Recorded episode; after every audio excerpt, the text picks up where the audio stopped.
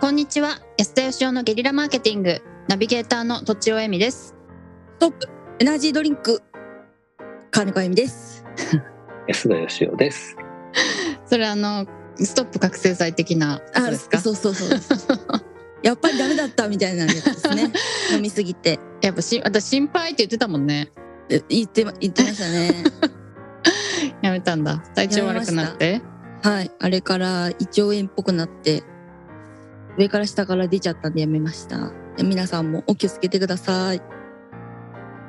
まあそのせいかどうかわかんないけどねあ確かにまあ一応あの、はい営業妨害的にならないようにあそうですね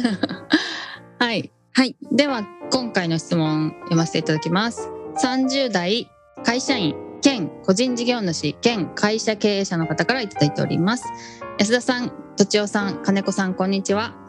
こんにちこんにちはは。こんにちはいつも楽しく聞かせてもらっていますタコが自分の足を食べちゃう話や名字限定でスタッフ募集をかける話などとても面白く印象に残っておりますさて今回質問させていただきたいのは話の内容などを要約するおまとめ力についてです毎回番組最後に行われる都庁さんのおまとめがとても的確で分かりやすく感心しておりますおまとめ力を鍛えるにはどのようなトレーニングが有効だと思いますかまとめ力は人の話や情報などを効率よく覚えやすくすると同時に自分が伝えたいと思っていることを具体化し伝えやすくするつまりインプットとアウトプットそれぞれにとって大変重要なスキルであると考えておりますまとめ力の鍛え方について安田さん皆さんのお考えをお聞かせいただけますと幸いですまたこういうことをやったから鍛えられたなど実際の経験に基づくお話などもあれば合わせてお聞きしたいですよろしくお願いしますということですうんういやん読むのも上手ですよ上手ね。です本当ねですか ちょっと早いかなどうでおすまとめも上手だし。そうそうですねうん。何ですかはいありがとうございますえ、どう、どうやって鍛えたんですか、とちおさんは。そうですね私はやっぱり文章でどうしても要約力って必要なのでそれで鍛えられたと思います特にあの文章の一番最初にこうリード文っていうのがあるの分かりますかはい、わかります。はいはいなんか本当あの一番大きなタイトルがあって最初のこうちっちゃい見出しがあるその上にこの記事はどんな誰向けにどんな内容が書かれていますよみたいなことが書いてあるんですけどそこがすっごい難しくてそれをなんか何度も何度もこう書き直してるうちに力がついたんじゃないかなと最近思っております。なるほど。はい、うんなんか突然ね、その振ってもできるのがすごいですよね。うんあすごいですなるほどそのなんか結構頭の中でこういくつかの案を考えて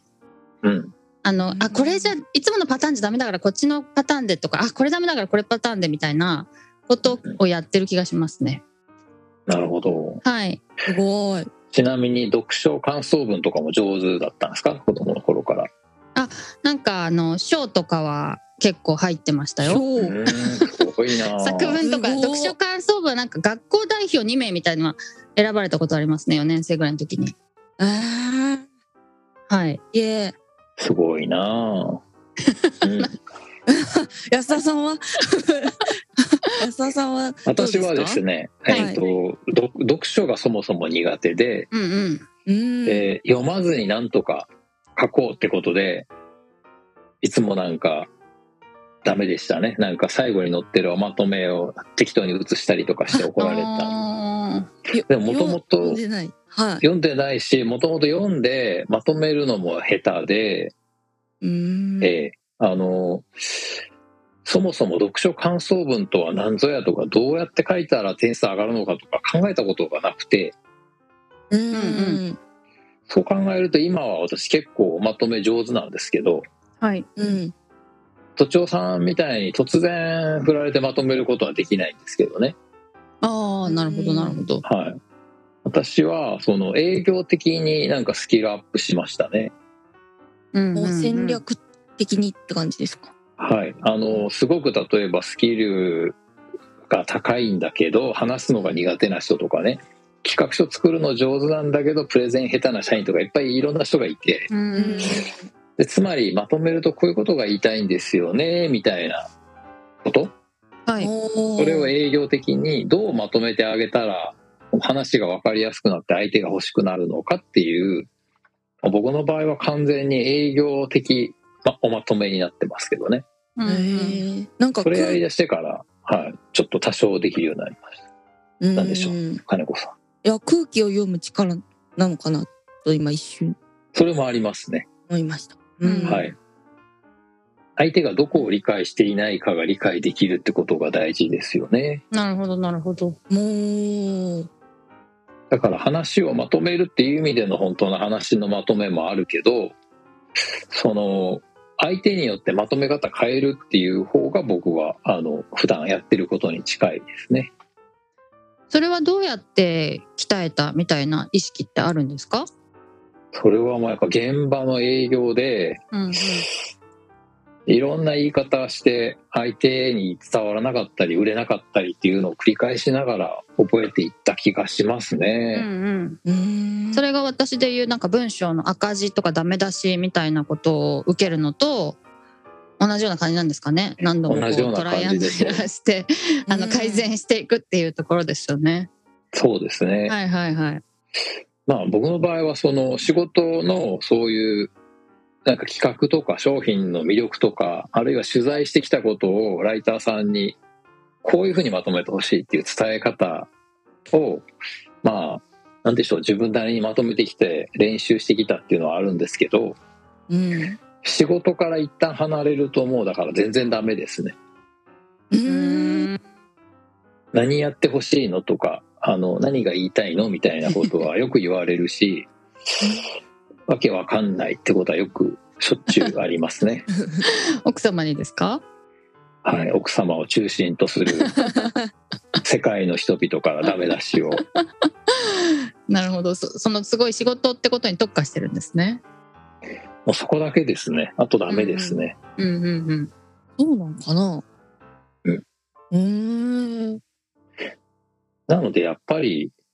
その時々 TPO に合わせてまとめ方って変わってくるじゃないですかそうそれをやっぱり相手によっては全然変わりますよね。やっぱり多分。ーんね、それはやっぱり常に考えて人と接してコミュニケーションしてる人は上手なんでしょうね。うん、あーあとやっぱりそのフィードバックのシステムはあった方がいいでしょうね。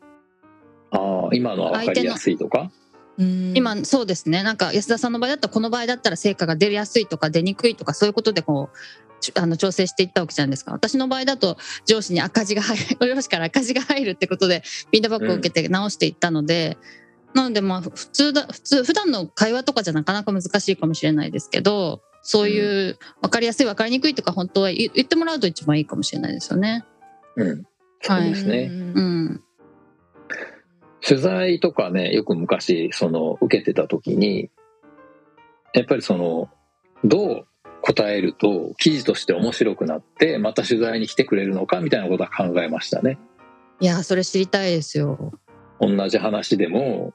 まあ、だからその記事の場合は記事として読まれてその読者が増えていくってことが大事ですから真面目に商品のこととか話してもあんま意味がなかったりするわけですよねうんそういうこととかやっぱ考えましたね営業は特にやっぱりあの今だったらオンラインで短いメッセージ興味持ってもらわないといけないんで考えますねやっぱりそれは最初はじゃあうまくいかなかったみたいなインタビューされて記事になったけどあんま受けなかったみたいな経験があったんですかありましたありましたへーあーその採用の仕事やってましたけど会社説明会最初やった時になんじゃこりゃっていう感じで会社の説明を本当にして全くダメでうんでやっぱりその上手な人を見て練習しましたねううんんあのよくあの絵日記で、まあ、日記が上手な人は下手な人は一日朝から晩まで書いちゃうんですけどはいはい上手な人はすごい一つのシーンだけ切り取って書くっていうのを聞いてですねなるほどなるほどなと思ったんですけどそそれと一緒ですねぜ話全体の中のどの部分をどの角度から切り取ってあげるとなるほどこの人には分かりやすいのかってういんう、うんうんなる確ほかどに切り取りセンスがいりますねやっぱね取りセンスかそうですねうんまとめるって全体をまんべんなくまとめるんじゃなくて大事なところを抽出するっていうことなのかもしれないですねそうですね、うーんうんうんなるほどまあでもやっぱ僕が見てすごいなと思うのはおまとめのその反射神経のところですかねお千代さんはあー僕はいきなり振られるとやっぱできないんですけどねすごいですよ、本当毎はい回毎回。お千代さんはなんかあのあらかじめ考えてるって言ってましたけど考えてなさそうな時に意地悪してたまに振ったりもするうんはいそれよりもちゃんとまとめますからね、うんすごい などうなんでしょうかまとまってるかわかんないですけどいやまとまってますそうですか、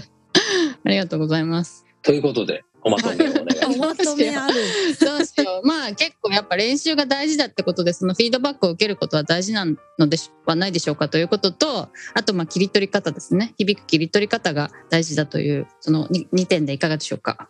はい素晴とらいしいうことで素晴らしい。はい本日は以上ですありがとうございましたありがとうございましありがとうございましたた。本日も番組をお聞きいただきありがとうございました私たち3人でギブの実験室というオンラインサロンを始めることにしました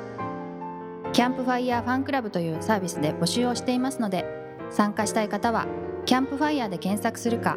境目研究家安田義雄のホームページ安田義雄 .com からお申し込みください来週もお楽しみに